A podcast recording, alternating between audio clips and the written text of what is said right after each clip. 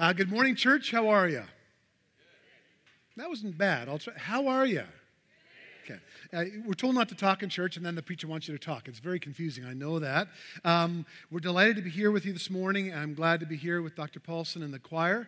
Um, thanks for allowing us, and thank you for supporting Vanguard College. Uh, I know all of our students think they pay too much for school. I know that. I know that, and I pray for them. But the truth is, um, they'd be paying a whole lot more if it wasn't for churches like your, yourself who actually support uh, and um, and fund the college uh, and the education we provide for our students.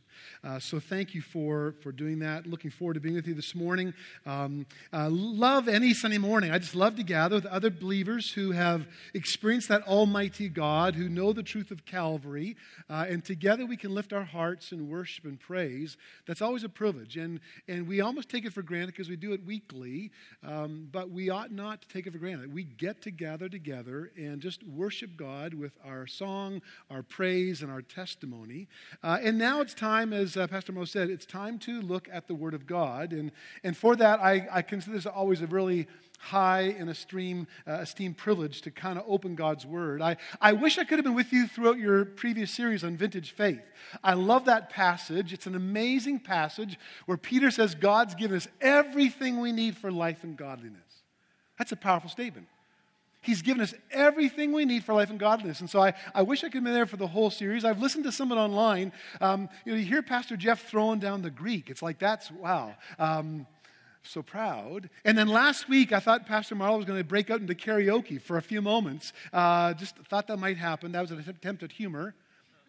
Okay, thank you very much for uh, jumping on that. Um, but this morning we're going to look at the Word of God. But, but before, before we do that, and I know I know you don't really know me, and I haven't got a chance to meet you, but I really feel this morning that before I go any further, I have to make a confession. I, I have to make a confession.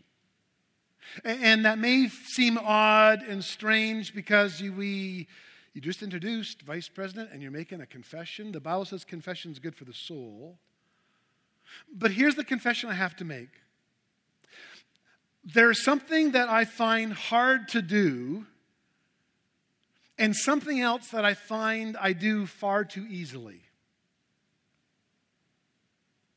Something I find hard to do, and something that I do far too easily. And, and before I get into the specifics, I'm guessing, though, even though I haven't met you face to face, I'm pretty sure I'm not the only one in the room who needs to make the same confession. In fact, I think it's almost part of the human condition. So here's the confession, and don't judge me harshly. Um, the thing that I find hard to do is to wait. I, I find it hard to wait. I, I, don't know about you, heads bowed, eyes closed. I, I find it hard to wait. It happens anytime I'm driving and other people happen to be driving on the same road as me, I, I find it hard to wait sometimes. Uh, when I'm on hold, when I'm on the phone, I've called some company, some business, and I've been put on hold, and, and they assure me that my call is very important to them. And then they appreciate my patience. And to be kind of honest, I think they're presuming my patience because they don't know my blood pressure in that moment of time. But I, I find it hard to wait. I, I was going to check my phone. Um, I know this is really rude. It's really rude. I'm on my Find My Friends app. Yeah, she's there. And my wife, Pam, we're going to be married 35 years this July. You can send cards and chocolate and cash. Um, just, just send the cash, okay? Yeah. Um, she's at the airport right now. She's flying out, flying to Montreal on a, on a, on a work trip. So, so right now, she is going through the security line at the airport. And I don't know about you, but sometimes I find it hard to wait in, that, in fact, sometimes, especially driving, flying through Toronto, Pearson International Airport, and you get to the security line and you see how many people are waiting in, in those cattle lines, and, and like, they have three, they only have three of 13 stations open, and I'm going, are they surprised that there are so many flights taking off in the next hour and a half, two hours? And something in me just, I find it hard to wait. Or how about uh, we live in Sherwood Park, and, and, I don't go there anymore. But the first time I went to the registry on Wye Road in Sherwood Park, I thought I would just die. I just like, it's a small place, and there's so many people in line, and it just. So I confess, I find it hard to wait.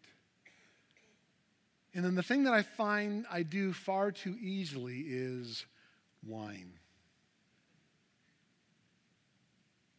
Whine. Whine. Cry. Old Testament word, murmur. Mommy.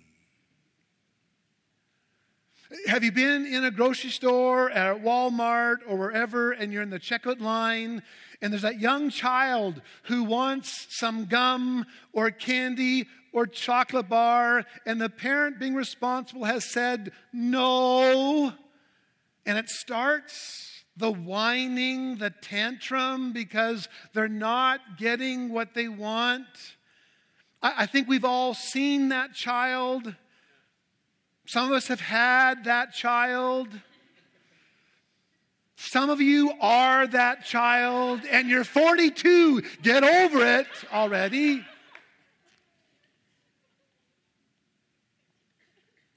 We whine. We complain. And it usually leads to some kind of blame. Whine, complain, some time of blame. And the human condition is this we have a hard time waiting for stuff, and then we also often begin to whine. And oftentimes our whine turns to a complaint and blaming. And oftentimes, when things don't go the way we want them to go, the way we imagined that they would go, even the way that we had prayed and claimed that they should go, we begin to whine, complain, and even blame God.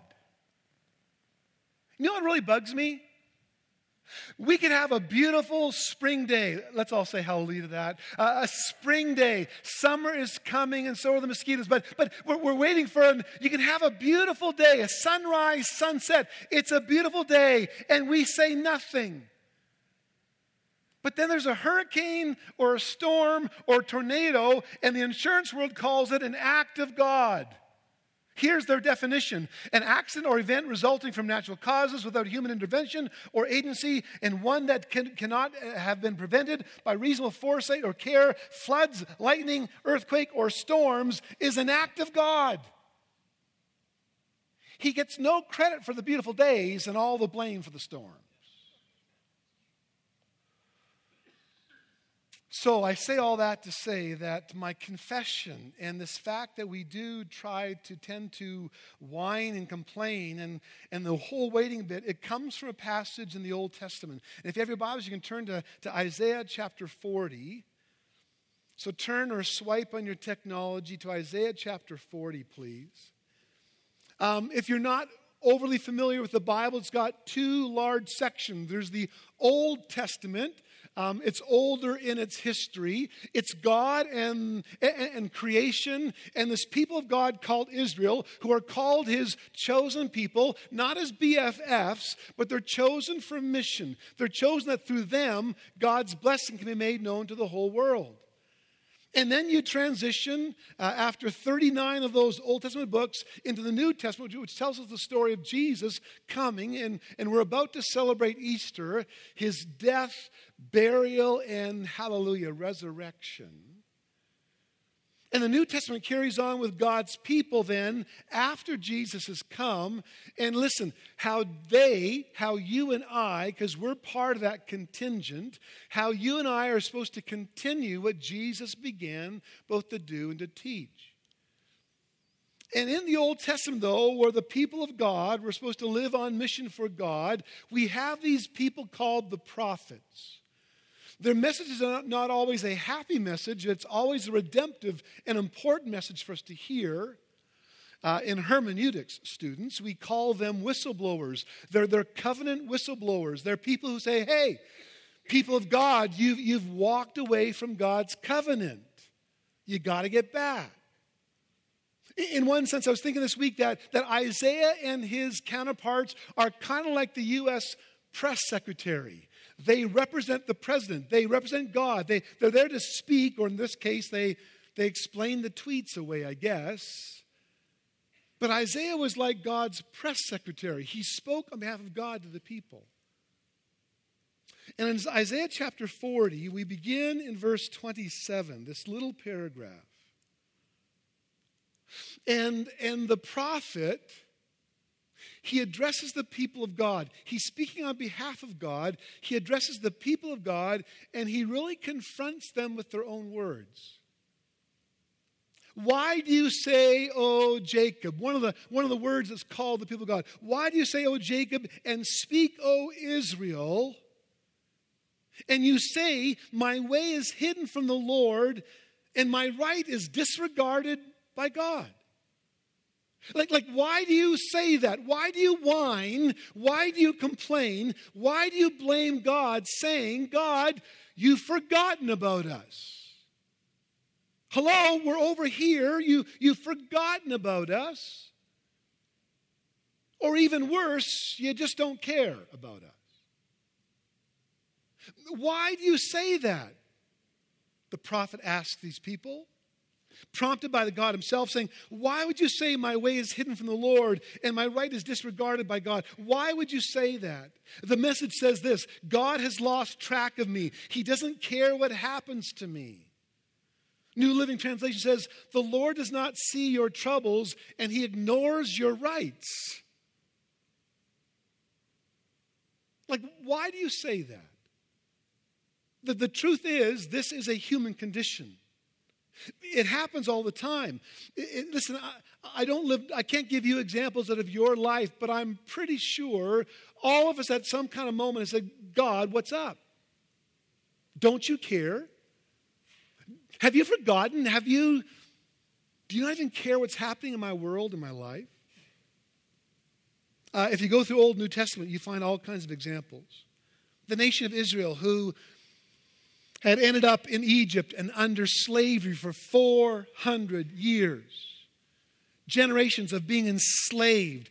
And God raised up to deliver Moses and, and says, Let my people go. And Moses gets favor out of the fear of God by the Egyptians, and they're allowed to leave Egypt. And on the way out, the Egyptians burden them down with a love offering, give them all kinds of, so they leave wealthy people, all these riches that have been given them, and they leave and head out in the wilderness. Now, I get it. The wilderness, this is not Phoenix, but it was the wilderness. It wasn't a pleasant place to be. But they get there because God's led them there. And God provides everything they need in terms of food and water and clothing. It's, they have everything they need. And yet, what do they do? They begin to whine, murmur, complain, saying, Why did you bring us out of Egypt to die in the wilderness? Forgetting all that God had done to get them there. Joshua leads them a generation later, they get to the promise that the edge, the border of the promised land. They're now going to enter this land that God's promised them, a land flowing with milk and honey, a place of abundance. They're going to inherit all kinds of good stuff. And, but there's battles to be won, battles to be fought. They go to Jericho. It's a smashing success. Literally, smashing. Walls came down. Um, the walls come down, smashing success. They're going, woohoo! They go to this little place called Ai, and they are soundly defeated. 36 people are defeated. And Joshua, the man of God, what does he do? He begins to whine and complain, shreds his clothes. Oh, God, what have you done to us? And God says, Joshua, stand to your feet.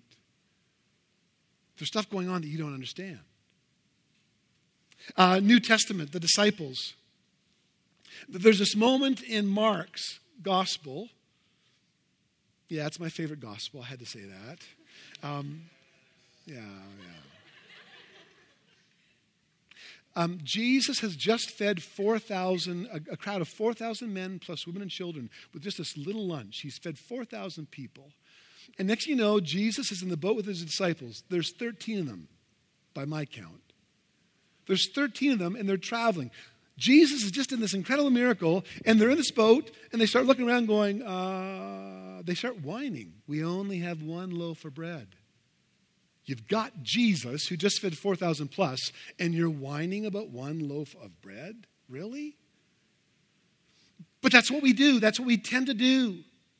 And, and so the prophet says to these people, Why do you say that God has forgotten you? Why do you say that God doesn't even care about you? Like, why would you say that? Listen, he's not trying to, to quote the kids, he's not trying to throw shade. But hear me this every time the light of truth comes, shade appears. The problem is that we tend to whine and complain and what we need, what we, what we need desperately is a new perspective. And this is what goes on. He goes, verse 28 Have you not known? Have you not heard? Have you not known? Have you not heard? The Lord is the everlasting God, the creator of the ends of the earth. He does not faint or grow weary. His understanding is unsearchable. He gives power to the faint, and to him who has no might, he increases strength. So let me go back and walk through that a little bit. Have you not known? Have you not heard? He's already said that once earlier in, in, chapter 40 of Isaiah. Have you forgotten what you know? Have you forgotten what you heard a long time ago? Uh, we do tend to forget stuff, don't we? Men, husbands especially. I thought there'd be more amens from the ladies. Okay. Uh, we'll just keep moving on. Have you not known? Have you not heard? What does he say? The Lord is the everlasting God. Last choir, but the, the song by the choir, Almighty God. Have you not known, have you not heard that the Lord God is everlasting? He's the everlasting God. He's the creator of the earth.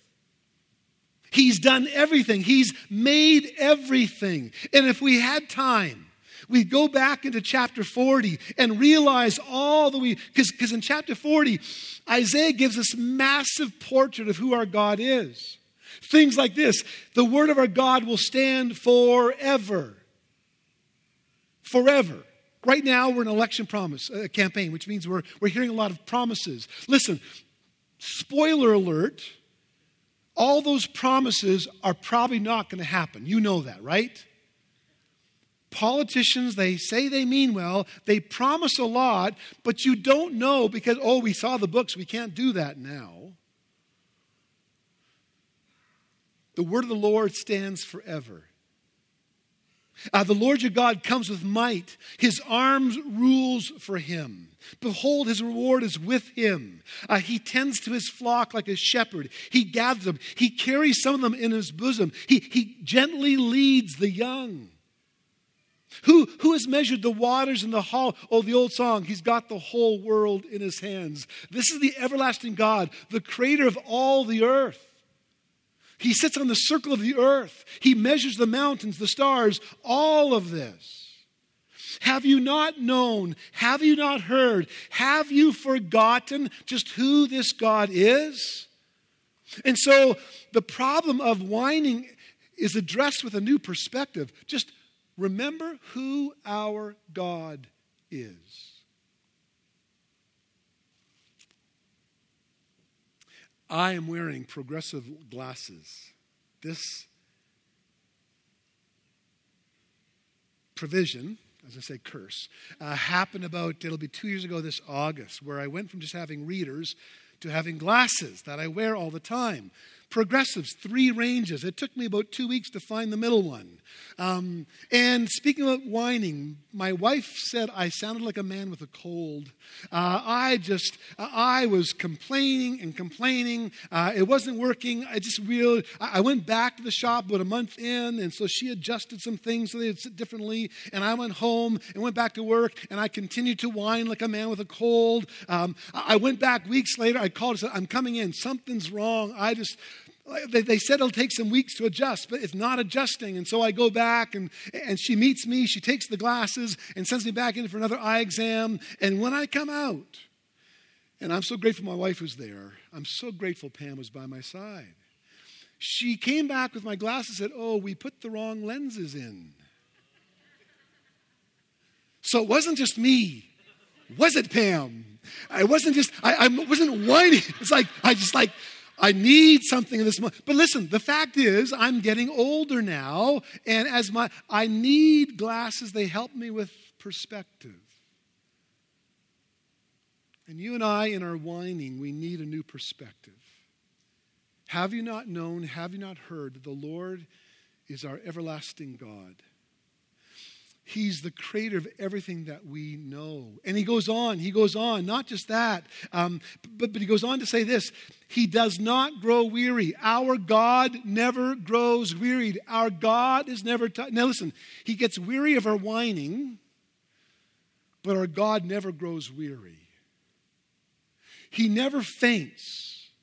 His understanding, Isaiah says, is unsearchable. And you say God's forgotten. He doesn't know. He doesn't. Listen, his understanding is unsearchable. Of course, God knows. I, I know the emotive side of this. When we're going through the hard stuff and the dark moments, I know how we begin to have that emotional feeling of, of feeling forgotten, a feeling abandoned, a feeling God has no clue what's going I know we feel that. But guess what? You don't live your life based upon feelings.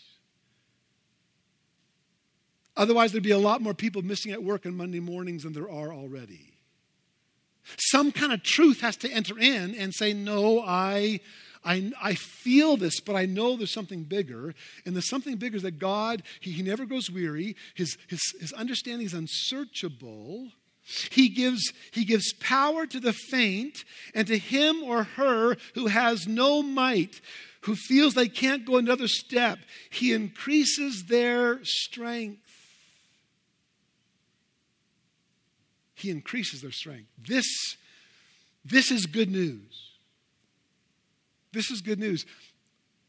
Isaiah goes on to say this, and we know this soundbite so well. He says, Even youths even youths, even Pastor Jeff can get tired once in a while.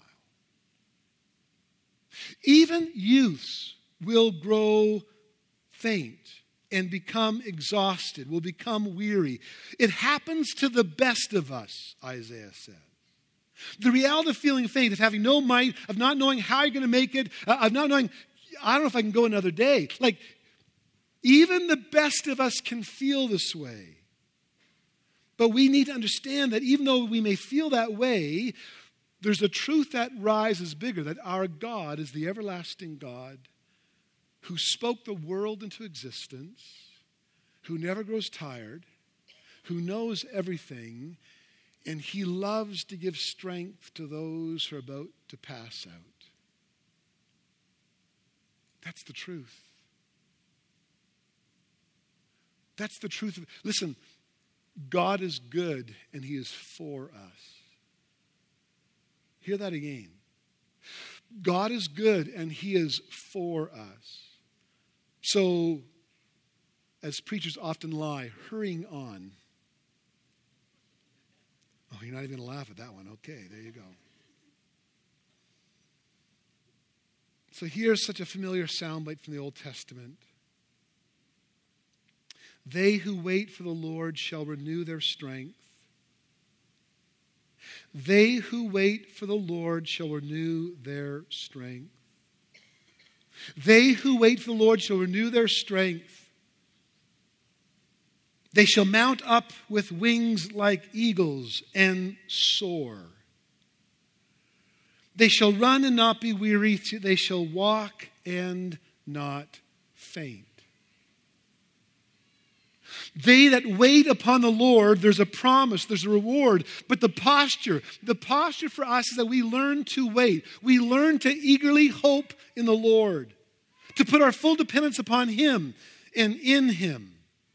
And it's not just a one off idea that, that uh, pops up from Isaiah, but it's throughout Scripture. We're called to wait upon the Lord. We're called to put our hope and our, and our strength in the Lord. I was thinking about this a few weeks ago. When I knew I was coming here, this is the passage that the kind of Lord just put in my heart for, for this Sunday, for, for God's people as we gather together. That some of us need a new perspective because you're just as my aunt, who was from the East Coast, used to say, you're just bone tired, discouraged, frustrated. Uh, it takes patience. Psalm 46 says, Be still and know that I am God. He, he's already said in Psalm 46 that, that God is a very present help in times of trouble. But you know what? Sometimes you and I are just running around like a chicken with its head cut off. We're trying to running in all directions, trying to figure things out, trying to do it ourselves. And the Word of God says, just be still, be patient, and just wait and know that He's God. Can you do that? Some days easier than others. It requires that we trust in Him. Psalm 33 says, Our soul waits for the Lord. He is our help and our shield. For, for our heart is glad in Him because we trust in His holy name. Let your steadfast love, Lord, be upon us, even as we hope and wait in you. Psalm 62, trust in Him at all times. I have to learn to trust God, that He's trustworthy. Listen, if in those dark moments you wonder whether you can trust God, just think about Good Friday. Because God so loved the world that he gave his only begotten Son to die on a cross in my place. That kind of God is trustworthy. The kind of God that sends his own Son to take my place and pay for my sin, that kind of God is trustworthy. If you're going to wait for the Lord, it requires obedience.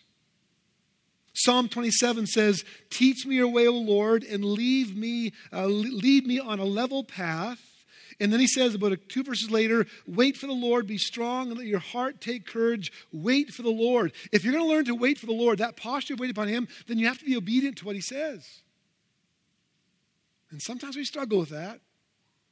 Don't have time, but King Saul King Saul was told what to do, but he couldn't wait. He couldn't obey. He took matters into his own hands. And every time you and, time, you and I take matters in our hand, God goes, okay, we're going to have a mess to clean up here. Obedience. Obedience. Teach me your word, lead me on a level path.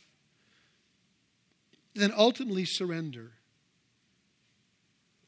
Uh, we're in Lent and we're getting close to Easter, and I love. I love this season just to reflect and to realize and to think what Jesus did for us. But you know how Jesus, who was God but became one of us to take our place, the God man in the garden, the night before he's betrayed, he's praying, he's interceding, he's feeling the weight literally. He is feeling, listen, you and I feel we have the weight of the world. Jesus had the weight of the world. And he says, God, if there's any other way, but not my will, your will be done. He surrenders to the will of the Father.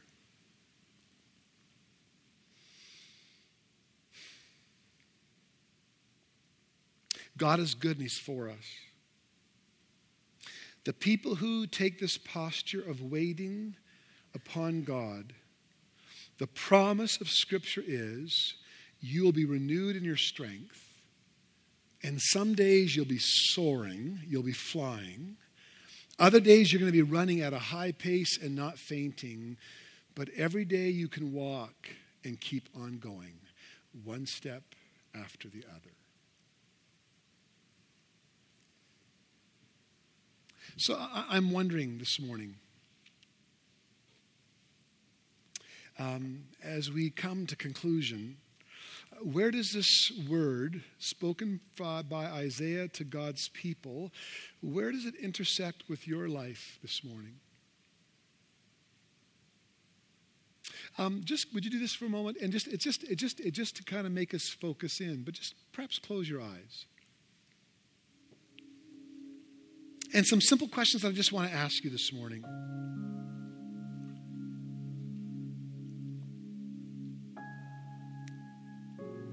Are you weary this morning? As my Aunt Kay used to say, are you bone tired?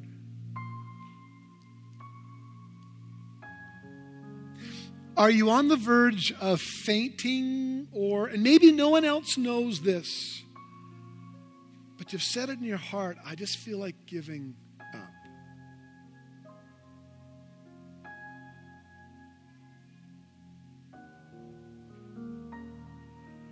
Some days are harder than other days. Do you feel like God's forgotten about you? In your weariness, in your fainting, in your heaviness of life, in your despair, have you actually entertained the thought that I don't even know if God cares?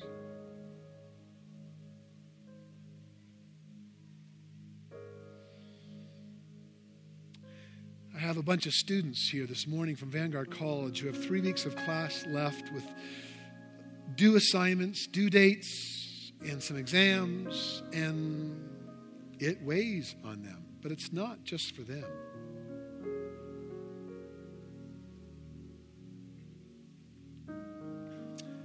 It's for those who have families and you are in crises. The economic downturn, Alberta, is, you're still laboring through all of that.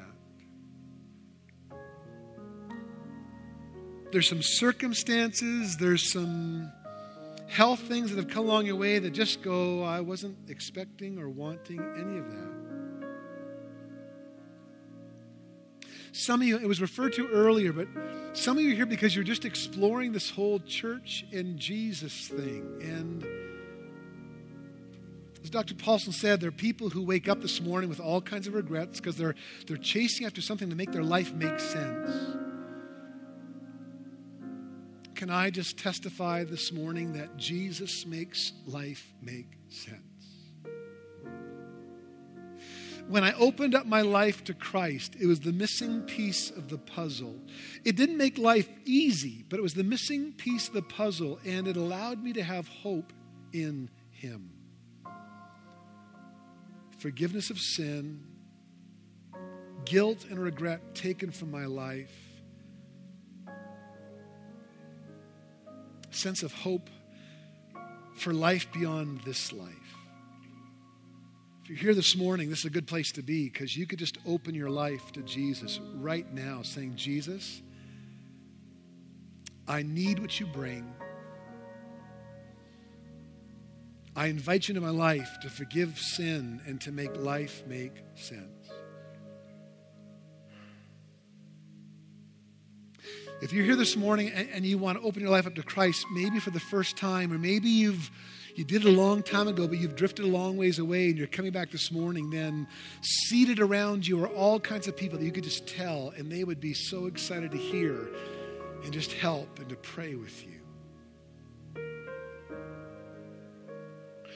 I'm going to ask a few of our students just to come and stand across the front this morning. I know we have one more part of the service to go into, but students, if you can just come and maybe off to the side a little bit.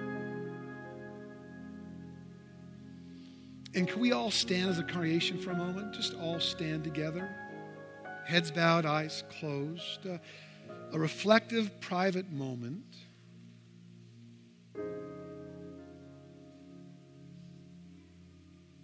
If you're here this morning and you're feeling weary,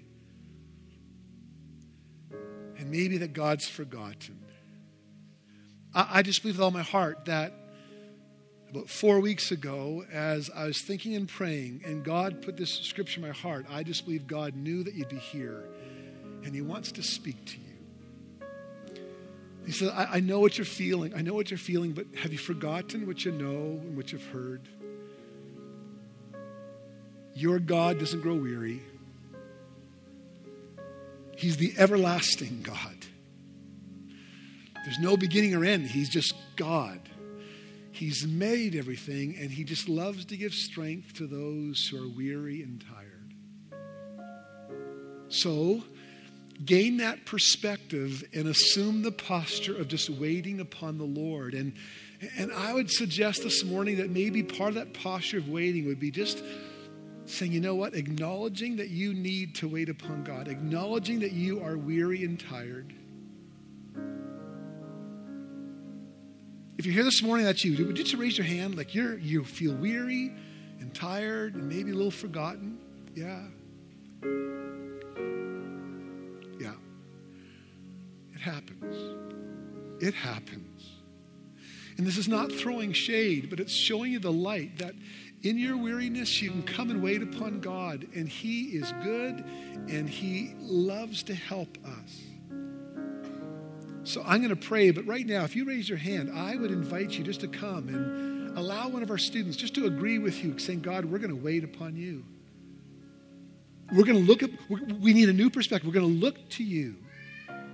So that's you, just you raise your hand. Why not just slip out and just come and just agree? Let these students pray with you right now. Pastor Joel's coming in just a moment, but just say, I, I need to, I need to get new perspective. I, I need to just turn myself and my attention and my affection to God. So, Lord, for those who have stepped out, for those who raised hands, and maybe for those who even didn't, but Lord, a bunch of us acknowledge that we feel this. We feel weary, forgotten, forsaken. But this morning, the truth is that you alone are the everlasting God.